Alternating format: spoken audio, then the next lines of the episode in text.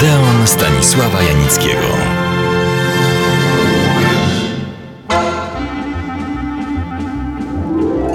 Również polskich twórców filmowych dzieli się na tych, którzy debiutowali po I wojnie światowej, w naszym przypadku powiedzielibyśmy po odzyskaniu przez Polskę niepodległości, oraz na tych, którzy debiutowali po II wojnie światowej.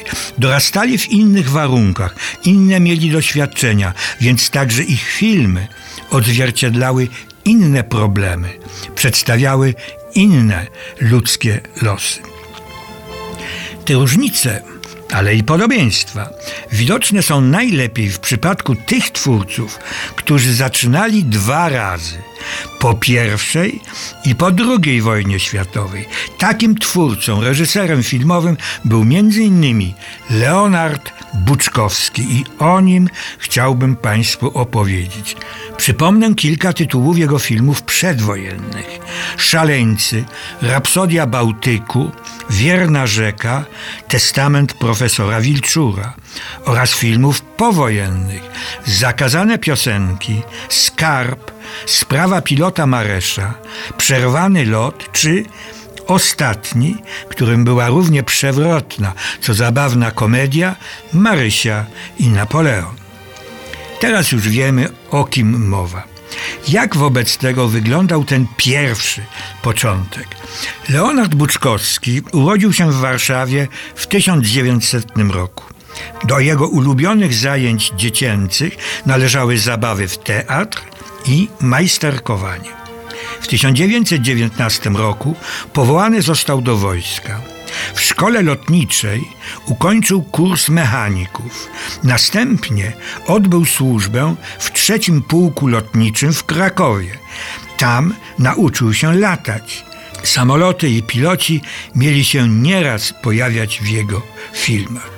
Po powrocie do Warszawy Leonard Buczkowski występował przez pewien czas na scenie Teatru Niezależnych.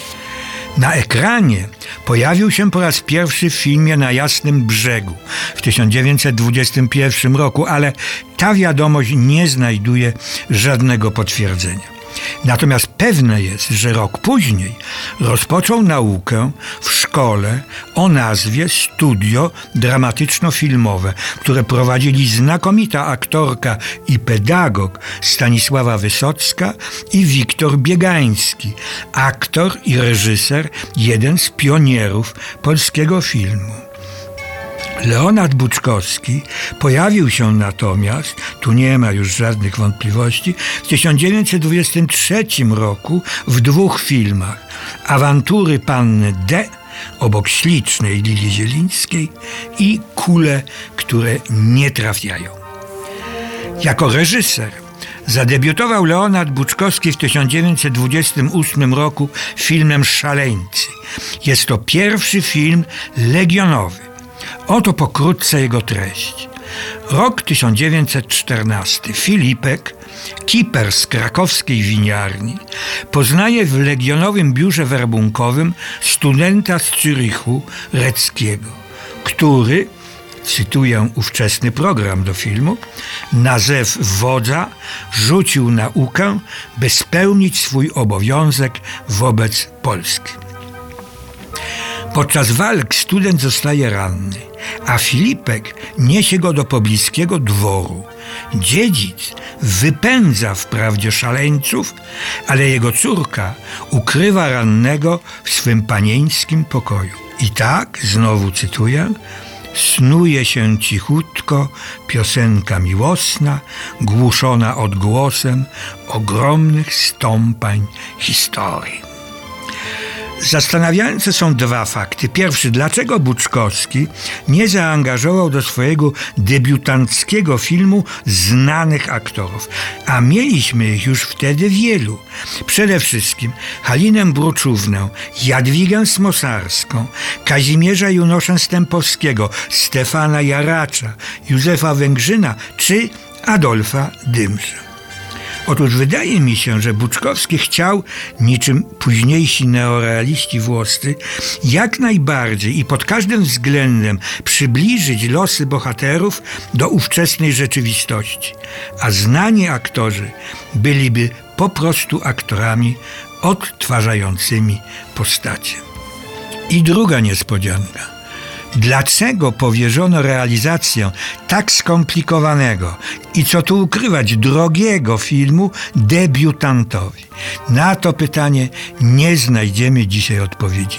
Możemy tylko powiedzieć, kimkolwiek nie był ten decydent, producent, miał on świetne, bezbłędne wyczucie. Wiedział, raczej czuł, że ten młody reżyser wart jest poparcia go i nie przeliczył się. Leonard Buczkowski stał się wkrótce jednym z najbardziej cenionych reżyserów polskiego przedwojennego kina. Jego filmy świadczą o nim. Gwiaździsta eskadra, Rapsodia Bałtyku, Wierna rzeka, Florian i Testament profesora Wilczura. O tym ostatnim powiem, że był trzecim odcinkiem sagi o profesorze Wilczurze, czyli Znachorze. Niestety film ten zaginął, choć wyświetlany był jeszcze po wojnie. A za tydzień opowiem Państwu o drugich narodzinach Leonarda Buczkowskiego. Tymi drugimi narodzinami były zakazane piosenki. Pierwszy powojenny polski film fabularny. Serdecznie do Odeonu zapraszam.